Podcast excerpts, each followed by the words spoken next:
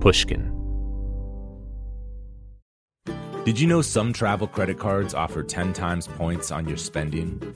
Don't miss out on big rewards for your next trip. NerdWallet lets you compare smart travel credit cards side by side, curated by an expert team of finance nerds. What could future you do with better travel rewards? A free flight? A room upgrade? Don't wait to make smart financial decisions. Compare and find smarter credit cards, savings accounts, and more today at nerdwallet.com. Reminder, credit is subject to lender approval and terms apply. NerdWallet, finance smarter. The most innovative companies are going further with T-Mobile for Business. The PGA of America is helping lower scores and elevate fan experiences with AI coaching tools and 5G connected cameras. AAA is getting more drivers back on the road fast with location telematics. And the Las Vegas Grand Prix is powering race day operations with 5G connectivity, giving fans an experience at the speed they deserve. This is accelerating innovation with T-Mobile for Business. Take your business further at t-mobile.com/now. Willie Nelson, Waylon Jennings, Kris Kristofferson. Before they were legends of outlaw country, they were lost souls looking for their sound. Don't miss Mandy Moore and the new scripted Audible original, The Boar's Nest Sue Brewer and the Birth of Outlaw Country Music. Discover the true untold story of the extraordinary woman behind the outlaw country music movement and its biggest stars. Hear how one woman's vision and her tiny living room, far from Nashville's Music Row, became the epicenter of a musical movement. Mandy Moore as Sue Brewer in The Boar's Nest. Listen now at audible.com slash The Boar's Nest. Hey, y'all. Today we're bringing you part two of Rick Rubin's conversation with producer Kenny Beats. On last week's episode, Kenny broke down how regional sounds in hip hop have spread across the US and connected disparate cities. Since his first conversation with Rick, Kenny's star has continued to rise.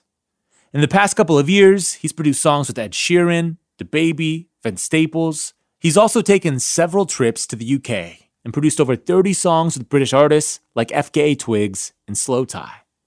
Today, Kenny explains how, for the first time in the history of hip hop, an American subgenre made its way across the pond to the UK, only to come back to the United States in an updated form that is now influencing American rappers.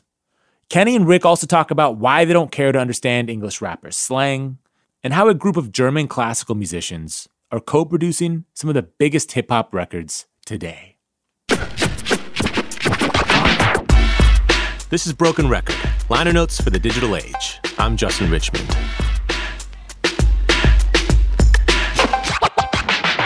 Here's Rick Rubin and Kenny Beats. How you feeling, man? I'm good. Long time no see. Everything been good? Been good. Staying hidden, working hard. Let's talk a little bit about UK hip hop. Yeah, one of my favorite topics. What do you see going on?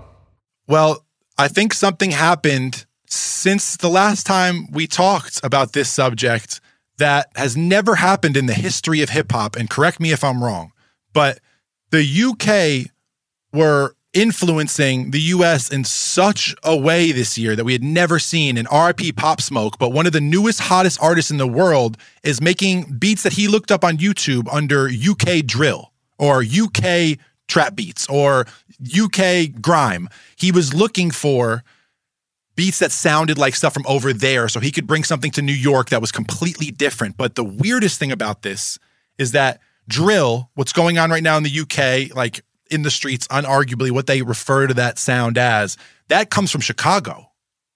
So there's this weird lineage of like the Chief Keef era, the Young Chop era, the Chicago era that like happened in like 2012, even before Kanye got on Don't Like with Chief Keef. That whole time was such an influential area production wise, like time production wise, with like Lex Luger and all these people programming stuff very different. And to see the UK kind of take Chicago, make it their sound, and then it come back to New York and break artists with that sound.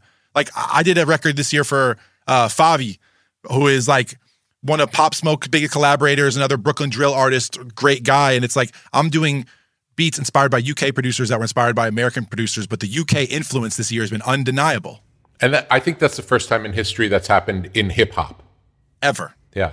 I always felt like it was going to happen. I thought it was going to happen even going back to Def Jam days, just because of the history of the blues in the United States and then the excitement of the British invasion, where they would listen to American sounds.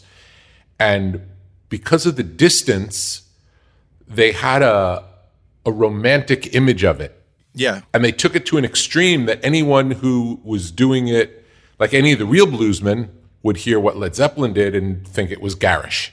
You know, it was like, it was too much.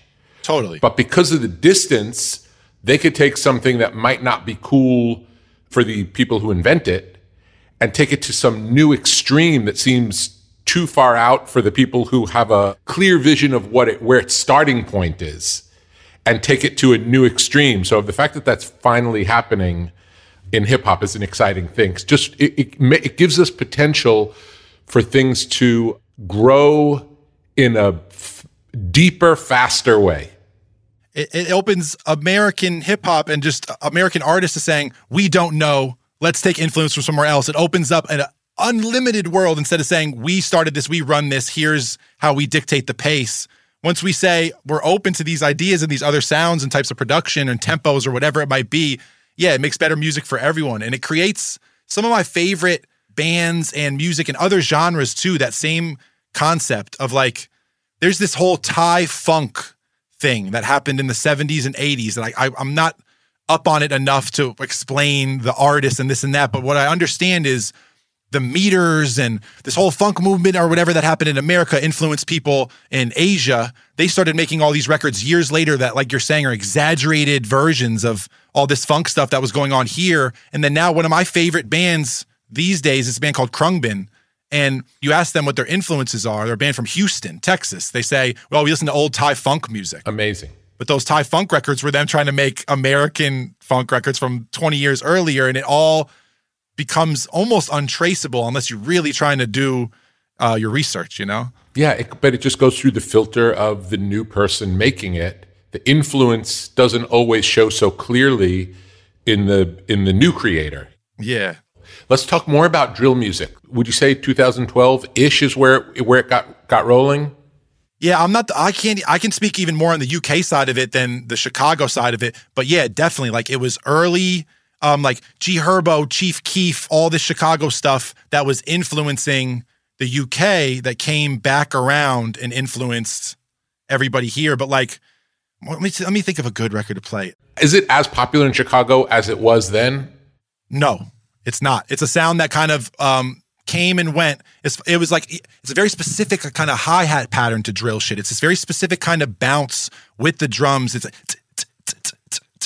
it's got this this whole different kind of swing, and the accentuation is like it only it almost leans more to like an Afro-Cuban thing and something than it does to like a two-four rock thing. That I think trap is like the hardest rock drums turned into breakbeat drums, turned into blah blah blah. You know, and now we get trap, and now we have these huge 808s, but drill has these different kind of polyrhythms and little play play a good play a good example of uh, classic drill, Chicago drill. Chicago drill. Um, Know a couple niggas that's down the ride for a homicide when it's drama time. Run up on a nigga with the llamas flying, leave his loved ones all traumatized. 150, I'm really with it. I'll drop his ass and then forget it on a man. Yeah, it's really interesting how the the percussion pattern, how the A B pattern of the percussion part feel like they're both halves are leaning in a different direction. Totally. But it doesn't seem like anyone would ever play it that way. No, and you have this two four thing. There is a snap or a clap or a snare. Normally, that is one two, three, four. It's on those normal rhythms where you expect the clap, but the it, what dictates the rhythm is that that's much more what you're going to dance to or move to or rap to or write to. I think, and that's what has been mangled and changed and turned into a million other things over the last few years. But it's really this movement that happened in Chicago first and it obviously influenced even the radio here to the point where Kanye and Pusha T and all of good music are getting on a Chief Keef song and blah, blah. It's this local niche thing that got bigger and bigger and bigger. But I think the UK to this day are such fans of what we do. And they pay so much homage and have so much homework done before they even speak on the UK stuff. And uh, we don't do that vice versa. We don't give them the same respect to talk about like their legends and the grime legends and you know what I mean? People like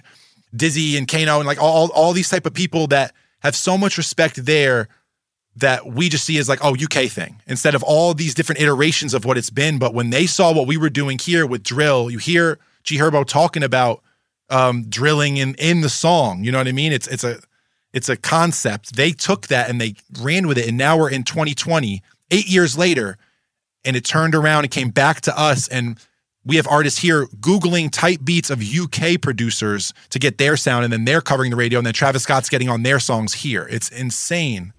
And it, it, goes back to house music coming from Chicago and turning into EDM in the UK, essentially. Yeah. That intercontinental, when it goes back and forth, there's so much room for growth. Like you get to hear, you get to hear it through new ears when it comes yeah. back, you know? Definitely. And I think my almost misconception when I first got there was this is something that you guys are doing that when I come here and get in the studio with artists, I shouldn't try to make drill beats or play drill beats or, you know what I mean? Get in on this UK thing. Cause my first trips to the UK working with a lot of artists, I didn't want them to think that I'm coming over here while you guys are having your first influential moment and trying to be a part of that to make myself seem more authentic to the root of it. It was more like, oh no, I just recognize how talented these artists are and I want to see what they do on not drill stuff. You know what I mean? And I released songs this year with with slowthai, with SL, with Aitch, with Headie One, with so many different UK. I was I was Stormzy, and then I also have released songs with Ed Sheeran and James Vincent McMorrow and all the Twigs and a whole other side of the UK. But when I went over there, it was much more about let me show you guys what I can do, not let me co-opt your scene but then I started playing drill beats once in a while and they'd lose it. And it was like, oh, you guys are not the one who are gatekeeping whatsoever. It might yeah. be us a little bit. But I, when I say us, I say that lightly because I'm not from Chicago and I'm not part of the originators, but America, as you know what I mean? Just like the, this, this hip hop institution, we're kind of being accepting and it's showing in the radio and it's showing an influence in the production. And that's a beautiful thing to me. Yeah, I had a conversation the other day with Scarface from the Geto Boys, and he was we, we were talking about when when I first heard the Geto Boys, they were really the first Southern rap group that I heard. You know, we heard New York was really everything for a long time. Then you start hearing some some music coming from the West Coast, and it sounded different. And in New York, we didn't really like it. And then Geto Boys was pretty early in the, you know, not from the East Coast and not from the West Coast. The only, the only maybe uh, thing before that might have been Luke, and I think of Luke more as a party, more of a party thing than like real rap. You know, I don't think of it as like. Uh, I don't know. I don't. I don't. They never took it seriously as rap music. I thought of it more as like rock the party. Yeah. Whereas Geto Boys was more like you know hardcore rap. Wasn't Def Jam initially rock the party? Wasn't that the origin, or was it just make it feel like what's going on outside? it was more like, yeah, make it feel like what the club feels like. But it wasn't necessarily rocking the party because it wasn't really a the early hip hop scene wasn't really necessarily a dance scene. It's true, yeah. And like Pub- Public Enemy is not like rocking the party. Yeah, that's true. No, and and most people didn't dance. You know, like there'd be breakdancing, but that wasn't so connected to the music. It happened during yeah. the music, but it wasn't necessarily to the beat. You know, it was a different, totally. it was just a different thing. It was simultaneous more than inspired by the music. But Luke and Miami and Booty Bass and Two Live Crew, everything was about make people shake what they have, make people go fucking crazy in the club. And, you know, like Benny Blanco's like one of the first things that he did that went super crazy was this project with Spank Rock that was sampling a shit ton of Two Live Crew. He's one of the biggest pop producers in the world right now. You know, like th- this happens in so many areas. But with Geto Boys, look at that where that lineage ended up. Mike Dean was helping engineer some of those records and working on some of that stuff, and now he's working on the Travis. You know what I mean?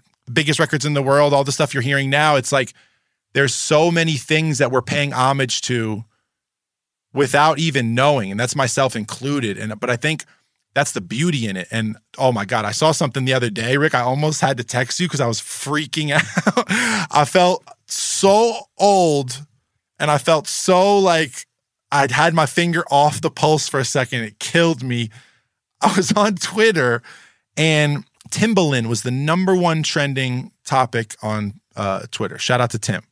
And I go, oh, they're probably just giving him his flowers. There's this thing every once in a while where just a producer and artist comes up or someone has a birthday and everyone talks about all the songs they love that made them feel so great. Timbo was the number one trending thing. And I went to go see what was trending. Was it his birthday? Was it about a song? Was it an Aaliyah thing, Missy thing? People were saying, exposed. Timbaland stole these old Indian records for all his biggest songs, Big Pimpin'. And then they show the Indian song it came from or the Bollywood sample or whatever it might be. Then they show an Aaliyah record. And They show this. And TikTok was going nuts saying, no talent and you're exposed and we found this out and da da da and blah blah blah. And it's like, are you guys losing it? Am I losing it? Like some of my favorite records of all times are loops Of of old of old samples. Like let alone adding something like Timbo. That's what hip hop is. Hip hop is taking from existing things and montaging them together to make something new and that's something that you've never heard before. It's always been. That's what DJ culture is. DJ Yeah. culture starts with records. kids were freaking out about just the idea of sampling, just the concept, like showing an Aaliyah song and then showing the sample, like they like they had discovered some, you know, great whale of like a secret.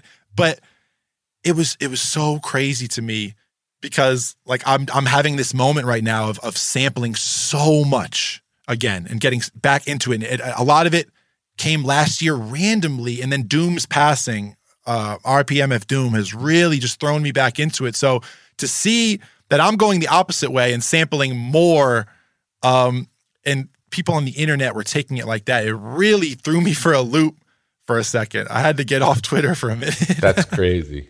crazy. Well, just it really is just a misunderstanding or um or times change.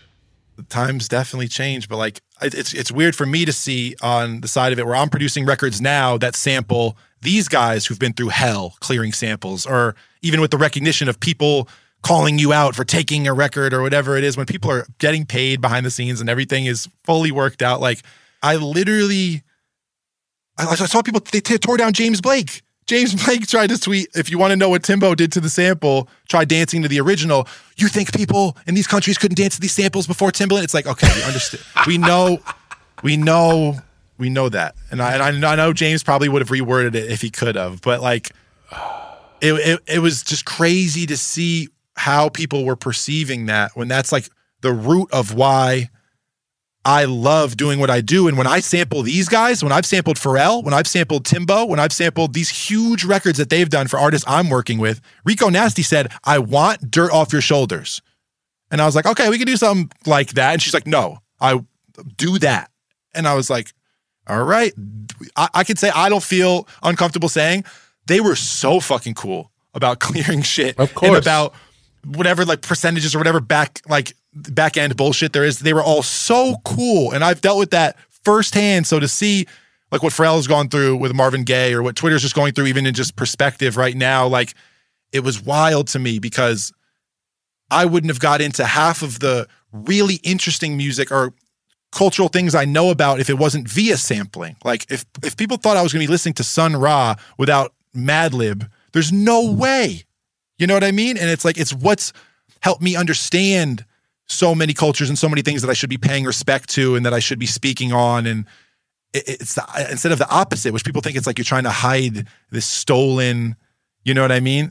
It's exactly the opposite. It's always paying tribute. And of course, they're cool about when you do it because that's what the culture's built on. It's like they, they built their culture on it. And they, they, if you understand how it works, that there's this pool of, in the, in the old days, like the Beatles would listen to Roy Orbison and then they would learn the guitar parts like Roy Orbison. Then they'd either speed it up or slow it down and then they'd make it their own.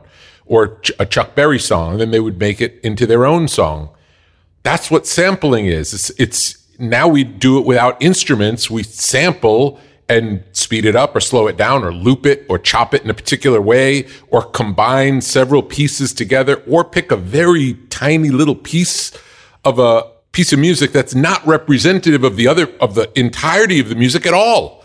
You know, most breaks are not representative of the thing that they're a break of. At all. Yeah, it's like there, there's a song, and there happens to be this moment in the song that you find a way to flip and make into something new. But it has nothing to do with the original song more often than not. I always found it so interesting how how big that that mountain break was, Mississippi Queen. Because Mountain is like such a hard southern rock group. It's such a like it's almost like a Lynyrd Skynyrd level southern. You know what I mean? But Mississippi Queen is one of the most used like vocal samples and sample packs and like and when people say like oh I want that like that that Yeezus vocal scream thing it's like a, a lot of that is from like these rock records in the 50s and 60s and stuff like the the break ended up being like the hardest rap thing you ever heard you know it's like that's that's what's beautiful about it to me because that's what gave me so much of like my history and my background was finding shit through other shit you know Yeah. The the guitar player from Mountain just passed away within the last couple of weeks, Leslie West. Sad sad to hear. Yeah. Oh man, RIP. I saw him live at the Ridgefield Playhouse with my dad at 12 years old. It's crazy. One of the greats. One of the greats. Yeah, really. We'll be back with Rick Rubin and Kenny Beats after a quick break. Reboot your credit card with Apple Card, the only credit card designed for iPhone. It gives you up to 3% daily cash back on every purchase. Plus, Apple Card has no fees, not even hidden ones. Apply for Apple Card now in the Wallet app on iPhone. Apple Card issued by Goldman Sachs Bank USA, Salt Lake City branch, subject to credit approval. Variable APRs for Apple Card range from 19.24% to 29.49% based on credit worthiness. Rates as of February 1st, 2024. Terms and more at applecard.com. Snagajob is where America goes to hire, with the deepest talent pool in hourly hiring. With access to over 6 million active hourly workers, Snagajob is the all in one solution for hiring high quality employees who can cover all your needs on demand, temp to hire, part time, or full time. You name the position warehouse worker, retail associate, grocery store clerk, fitness trainer, baker, stylist, bellhop, podcast producer. Yeah, Snagajob's got a worker for that. With their easy to use platform, you're able to seamlessly post and fill available positions quickly with a dedicated customer support team to provide all the help you need along the way. Kind of nice knowing you have a talent pool like that in your own backyard, right? Snagajob is the partner you need to keep your business running smoothly. Visit snagajob.com or text snag to 242 424 to talk to an expert.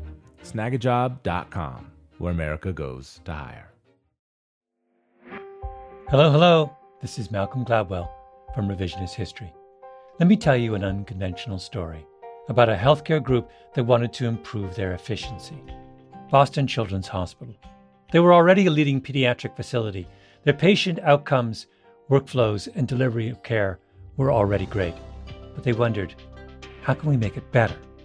So the hospital got to work. Their idea was to build what they called clinical mobility, meaning a system which would allow their staff to access information and interact with patients on mobile devices anywhere in the hospital. And what made that possible? 5G. The hospital rebuilt their entire system with 5G technology at its core. That infrastructure now supports thousands of phones and tablets so practitioners can communicate with patients on a whole new level. Boston Children's also made sure the system could flex and scale to handle medical advancements like robotic surgery and virtual reality for training and research. This was worlds away from how they had previously operated. This innovative work hasn't gone unnoticed, first by patients, but also by their peers. Boston Children's was a first place winner in the industry category at last year's Unconventional Awards from T Mobile for Business, an event that celebrates customers who've dared to innovate for the sake of innovation. If the Boston Children's story rings a bell with you, if your team has asked the same questions about building a better business solution, I encourage you to enter this year's awards.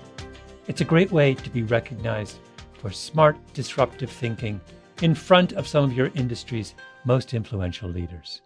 You can enter at tmobile.com slash unconventional awards. That's tmobile.com slash unconventional awards. I'll save you a seat.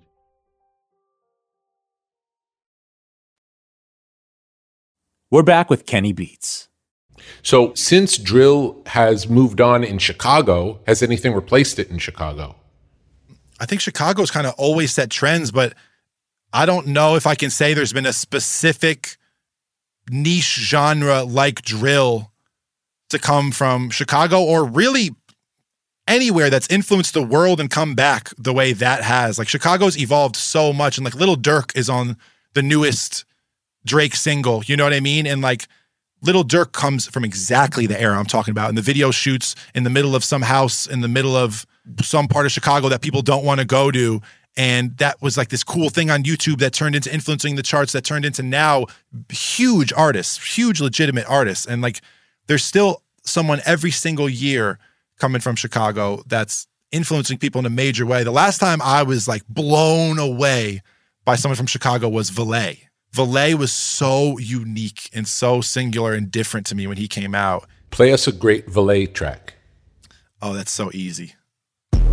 I threw 60 rats and it came back. I was getting some net from a net, gave her brain back. Please don't ask me if I'm done with your bitch. No, not yet. His pocket, the simplicity, like Great. How brash he is, but as much as Valee is influencing people in a way that a lot of artists I will tell you will not speak on how much they listened to his shit at the time he came out and how much it was influenced them. But like Juice WRLD is Chicago. R.I.P. Juice. You know, who's bigger than him on the charts? Like who influenced more kids than that? You know, him and X and Peep and all this stuff. Like the, Chicago is part of every historical hip hop era that I can remember since I was really young in some way. But I feel like drill is one of those things that like will represent the Chicago hip hop sound the way like 90 BPM breaks represent hip hop, the way like a, a Battlecat swing can represent the West Coast.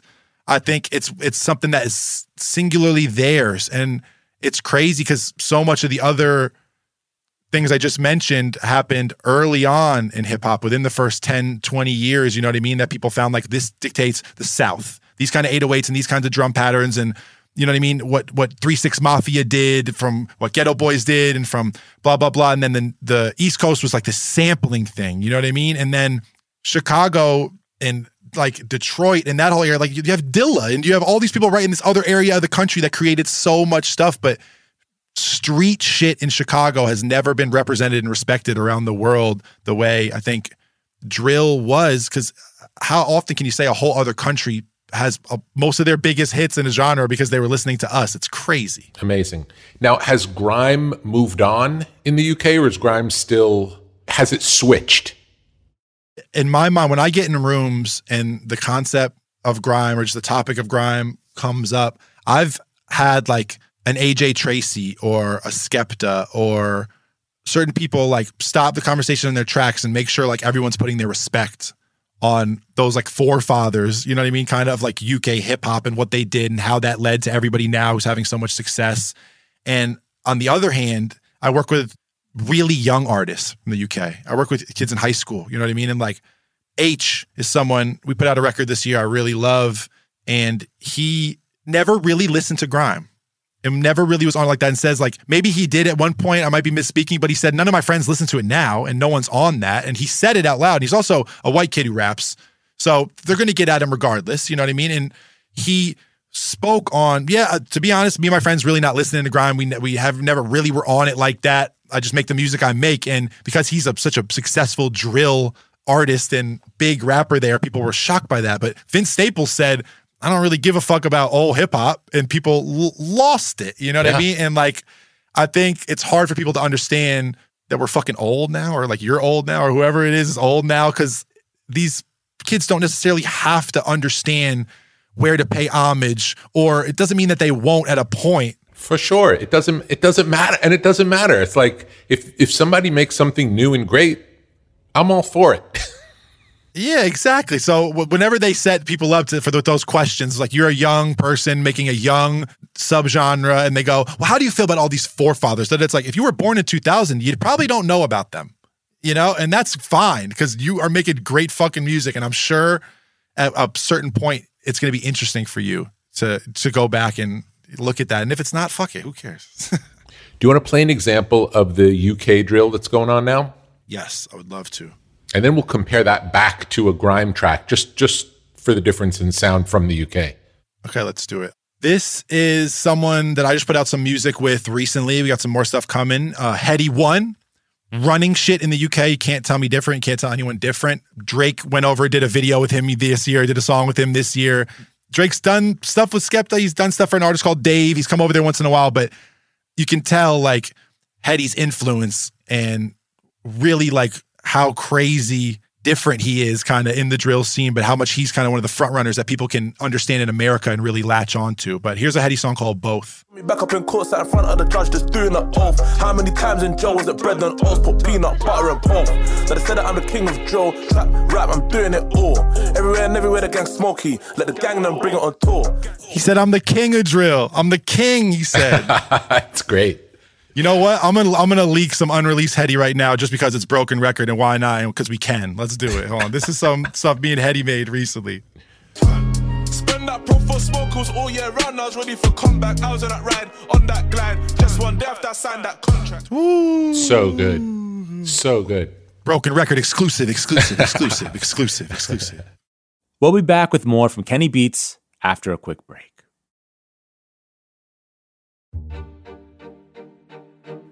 Snagajob is where America goes to hire, with the deepest talent pool in hourly hiring. With access to over 6 million active hourly workers, Snagajob is the all in one solution for hiring high quality employees who can cover all your needs on demand, temp to hire, part time, or full time. You name the position warehouse worker, retail associate, grocery store clerk, fitness trainer, baker, stylist, bellhop, podcast producer. Yeah, Snagajob's got a worker for that. With their easy to use platform, you're able to seamlessly post and fill available positions quickly with a dedicated customer support team to provide all the help you need along the way. Kind of nice knowing you have a talent pool like that in your own backyard, right? Snagajob is the partner you need to keep your business running smoothly. Visit snagajob.com or text snag to 242 424 to talk to an expert. Snagajob.com, where America goes to hire. Hello, hello. This is Malcolm Gladwell from Revisionist History. Let me tell you an unconventional story about a healthcare group that wanted to improve their efficiency Boston Children's Hospital. They were already a leading pediatric facility. Their patient outcomes, workflows, and delivery of care were already great. But they wondered, how can we make it better? So the hospital got to work. Their idea was to build what they called clinical mobility meaning a system which would allow their staff to access information and interact with patients on mobile devices anywhere in the hospital. And what made that possible? 5G. The hospital rebuilt their entire system with 5G technology at its core. That infrastructure now supports thousands of phones and tablets so practitioners can communicate with patients on a whole new level. Boston Children's also made sure the system could flex and scale to handle medical advancements like robotic surgery and virtual reality for training and research. This was worlds away from how they had previously operated. This innovative work hasn't gone unnoticed, first by patients, but also by their peers. Boston Children's was a first place winner in the industry category at last year's Unconventional Awards from T Mobile for Business an event that celebrates customers who've dared to innovate for the sake of innovation.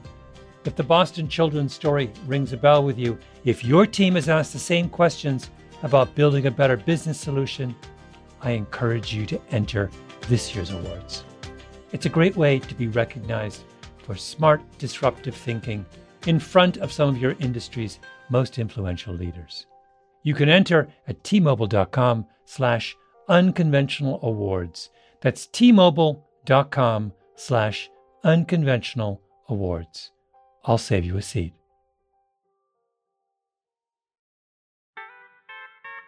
Willie Nelson, Waylon Jennings, Kris Kristofferson. How did the biggest names in outlaw country start a musical revolution? Through one woman's vision from one tiny living room. Don't miss Mandy Moore as Sue Brewer in the new scripted Audible original, The Boar's Nest. Sue Brewer and the birth of outlaw country music. Discover the true untold story of the extraordinary woman behind the outlaw country music movement and its biggest stars. Brewer helped shape the sound and soul of country music as we know it today, despite never picking up an instrument herself. Lovingly dubbed the Boar's Nest, Sue's Place was an intimate staging ground where a new breed of singer songwriters, wounded souls, wayward upstarts, would spur each other on to tap into something bigger, realer. Starring Mandy Moore and featuring Eben Moss-Bachrach as Shel Silverstein and TJ Osborne as Johnny Cash, alongside a full ensemble cast. Audible invites you to enter the Boar's Nest and experience the rise of a musical revolution. One woman, one time, one place. The Boar's Nest, Sue Brewer and the birth of outlaw country music. Listen now at audible.com slash the Boar's Nest. We're back with Rick Rubin and Kenny Beats. On the first track you played, there's guitar, and I want to talk about the use of guitar in current hip hop because it feels like it's pretty ubiquitous. We're hearing a lot of guitar in hip hop right now. 100%. In my mind, the first person who comes up when you say that, or the first people who come up when you say that are Atlanta. And it's definitely like the the term on Reddit or the term in the on the in the Twitch chat or in the YouTube chat right now would be Gunna type beats. That's what people would say if you're using just like we heard those kind of real pretty acoustic kind of strummed things or kind of almost beautiful flamenco type or Brazilian type chords, but they're kind of just spaced out and the drums smack. That's something that Gunna, Lil Baby, Thug, a lot of people in Atlanta, I think, were the ones that people were looked to and they took from that recent trend. And I know within my friend group or with the producers I talk to, that's what you refer to when you hear that. Sounds like, oh, it sounds like some Gunna shit. And that's Wheezy on the production there. Shout out to Wheezy. I feel like also Frank Ocean really inspired some of that, even maybe even before that. I felt like Frank had a lot of guitar in his music when nobody did. Definitely. And I think Frank's rawness is one of the things that so many people are referring to when they say things that sound like Frank or feel like Frank or this and that. It's the fact that Frank can do so much with so little, but you put him in the same area in your brain where you put Tyler or someone like that because of the time he came out and the era where you heard him. So it seems kind of like shocking for you to think like, oh wow, like I have an artist of my time period who is down to do a ballad that I can really relate to and this and that. And I think Frank holds that place in so many people's hearts because his music is just that guitar in him or just that piano and him or just so to the point. Yeah. Have you noticed flute being popular? Huge. It's in a ton of my beats. Um, what is it? What? Why is it? I mean, I love the flute. I was so happy to hear it make its reemergence. Within the uh, beat maker subculture, after Future did this song called Mask Off, people kind of put an, an an X on the flute because it was so prevalent and everybody was putting it in every beat at this one point in like 2017, 2018. There's this one Omnisphere patch that has been wasted on so many millions of songs now. But I will say, one production thing that was very interesting about the use of flute in all these beats that you hear is there's uh, these producers named Cubeatz, and they're German. They don't come over to the States much, from what I understand. They don't want to be in the session. They're not trying to hang out with everybody, but they're unbelievable instrumentalists and they work with a lot of unbelievable instrumentalists. And so many of the biggest, most amazing rap songs you heard in the last few years trace back to Frank Dukes and trace back to Cubeatz. And these German producers and musicians are making these almost classical esque kind of little compositions and samples and things and sending them back and they're using bassoons and flutes and cellos and shit Are they that- putting are they putting beats on it as well or or people are sampling that and using it in conjunction with new beats? they're sending them as samples. And when I was when I was 18 years old, I met Frank Dukes at a record fair. I was selling vinyl records for my girlfriend at the time's older brother. I met Q-Tip, I met Roc Marci, and I met Frank Dukes. And Frank Dukes had recently um, been in this magazine, this producer magazine that no longer is around, but they were talking about how he did all these beats for 50 Cent and this and that. And he told me as a young kid, I'm starting to work with these bands, which at the time was bad, bad, not good. And I didn't know this, but I'm working with all these bands and all these musicians, and then I'm sending these compositions I make out to a lot of producers that I'm friends with or that I know, and they're flipping them like samples.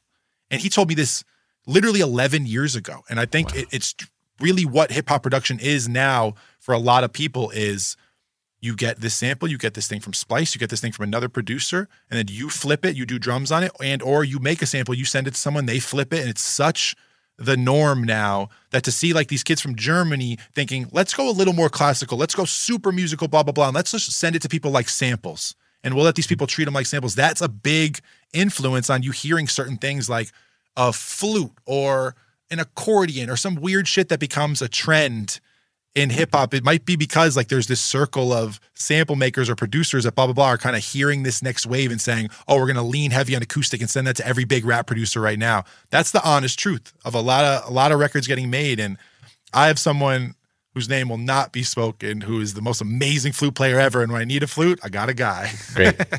Do you have any samples of um, what you might get from Germany?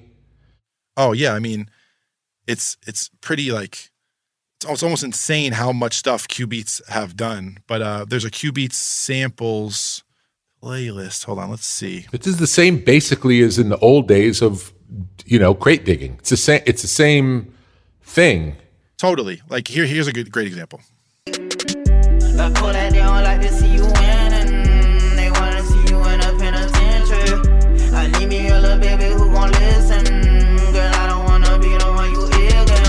So uh, I believe Goosebumps, Travis Scott, um, Cardo, and Cubeatz. I get those goosebumps every time. I need the Heimlich, throw that to the side.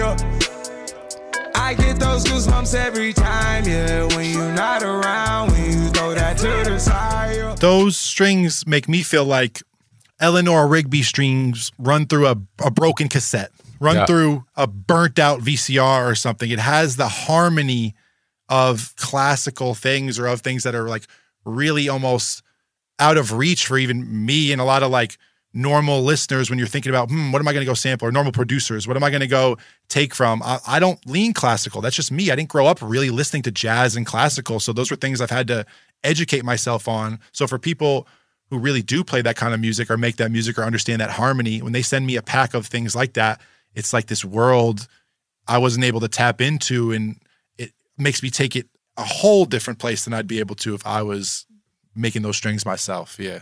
So great. So great. It, it definitely sets up a mood to build from. And interestingly, as soon as the beat comes in, the mood really shifts. Like when you listen to the, the piece as it's in its uh, non beat form, it gives you one mood. And then when the beat comes in, it really changes and in a beautiful way.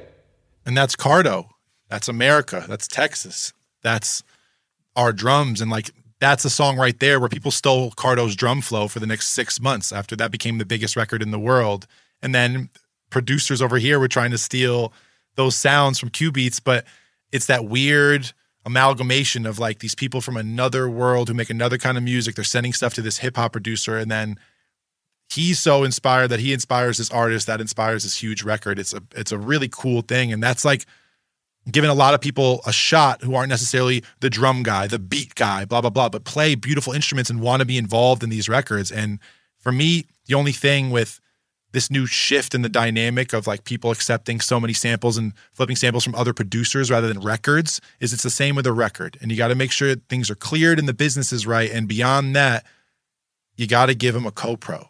And people try to treat things sometimes. When it, when it's a sample like our old record it's you're not co-producing with like the thousand people who might have played strings in an orchestra that you you know took from. But now if it's someone who sat there and they made this thing at their home studio or whatever with the musicians that they know and they sampled it to you and you use that and you flip it i think co-pro is the best way to show someone like man i really respect this thing that you did and the fact that all of the harmony and all of the chords and all of the sounds and all these things are this person who's sending me stuff. And even though our producers over here who have the names or have everything might be able to just flip something really quick and have it go to a, be a big placement, you got to make sure you give people that love because they're producers too. They're not just samples the way we think of old samples, you know, they're your co-producer.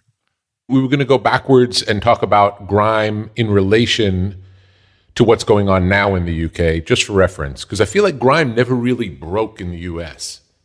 I think the closest grime came was Dizzee Rascal, and they consider Dizzee grime for sure.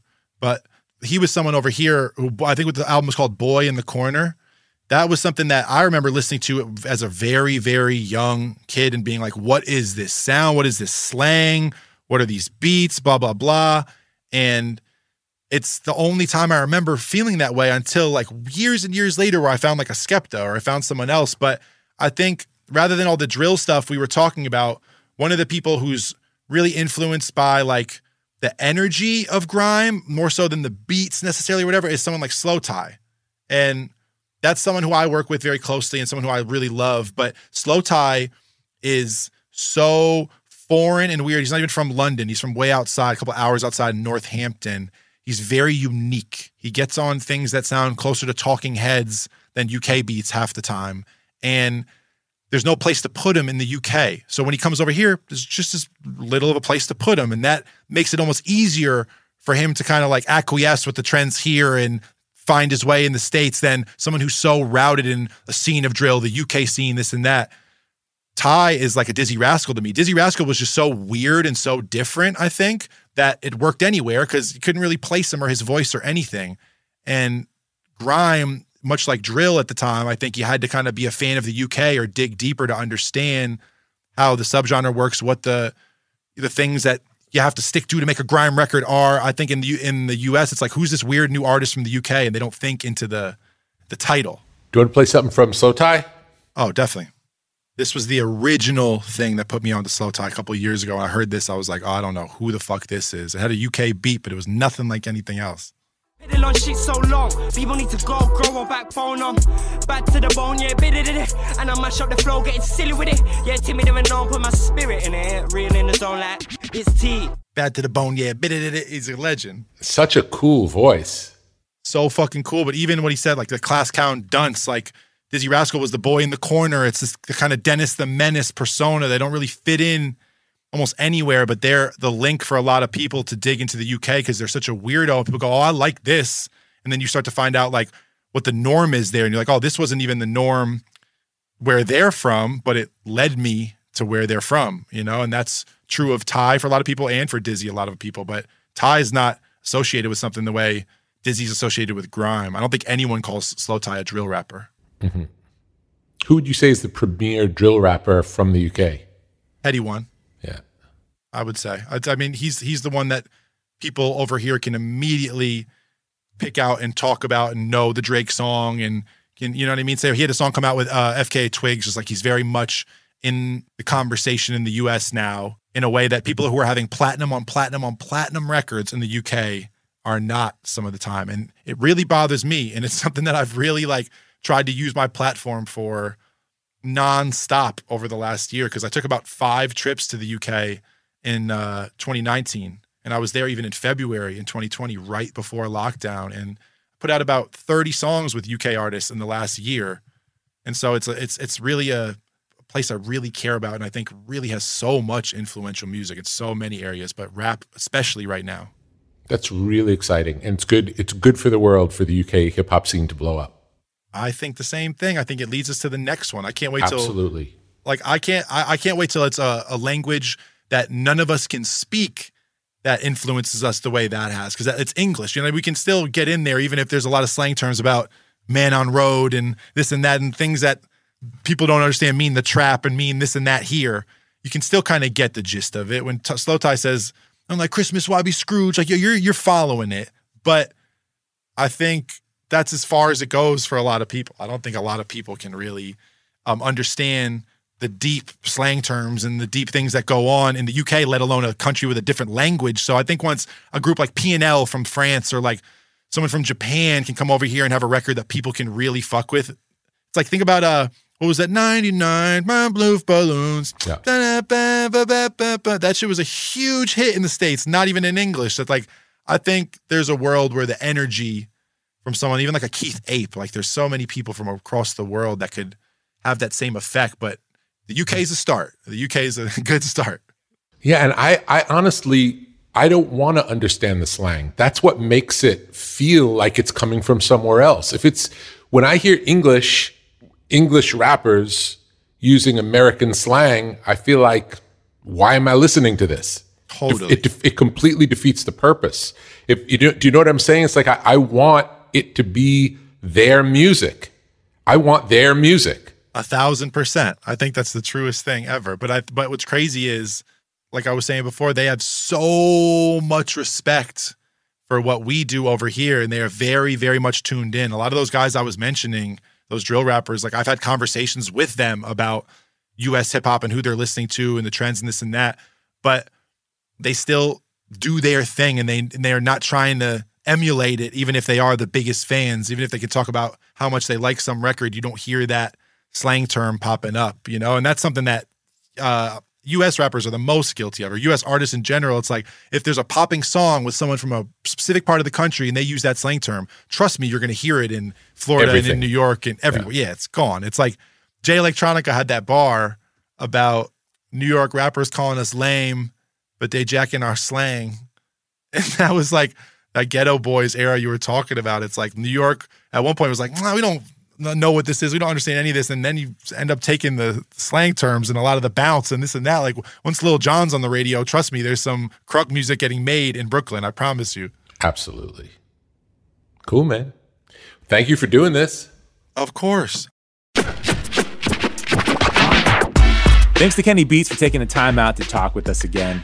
Be sure to check out a playlist of songs mentioned in this episode at brokenrecordpodcast.com. You can subscribe to our YouTube channel at youtube.com slash brokenrecordpodcast, where you can find extended cuts of new and old episodes. And you can follow us on Twitter at Broken Record. Broken Record is produced with help from Leah Rose, Jason Gambrell, Martin Gonzalez, Eric Sandler, Jennifer Sanchez, with engineering help from Nick Chafin. And our executive producer is Mia LaBelle. Broken Record is a production of Pushkin Industries. And if you like the show, please remember to share, rate, and review us on your podcast app. The music's by today's guest, Kenny Beats. I'm Justin Richmond. Peace. Musora is your access to online music lessons for guitar, piano, drums, and singing. This is your chance to reignite some old musical passions or pick up an instrument for the first time. Connect with more than 100 of the world's best teachers and musicians. You'll get seven days totally free to try it out. And then it's just $30 a month, less than a single private lesson. I mean, why do we do Broken Record? Not just because we love hearing from great musicians. We do it because we think that there is something beautiful about the appreciation of music. Don't you think we need more of that in our lives these days? That's the mission of Musora to inspire, educate, and connect musicians. Enjoy unlimited personal support, weekly live streams, student lesson plans. It's like having a personal music teacher, only much, much better. Just go to Musora.com, M U S O R A.com, to start a new musical journey today. The tradition of breaking tradition continues with the return of the unconventional awards from T Mobile for Business at Mobile World Congress. This is an event that celebrates innovators whose bold actions took their industries to new places. If that sounds like you and you're a T Mobile for Business customer, enter today. If you win, you'll be publicly honored amongst some of the most influential leaders in industry, and me, I'll be there too. Enter now at tmobile.com slash unconventional awards. See you there. Open a limited time 11 month certificate at Kemba Financial Credit Union. At 5.25% APY, it's more than triple the national average, plus, it's a safe and secure way to grow your money. Visit your local branch or kemba.org slash CD for details. Offer expires May 31st, 2024. APY equals annual percentage yield. Restrictions apply. $500 minimum and $250,000 maximum deposit. Advantage status required. Comparison based on bank rate average. Federally insured by NCUA.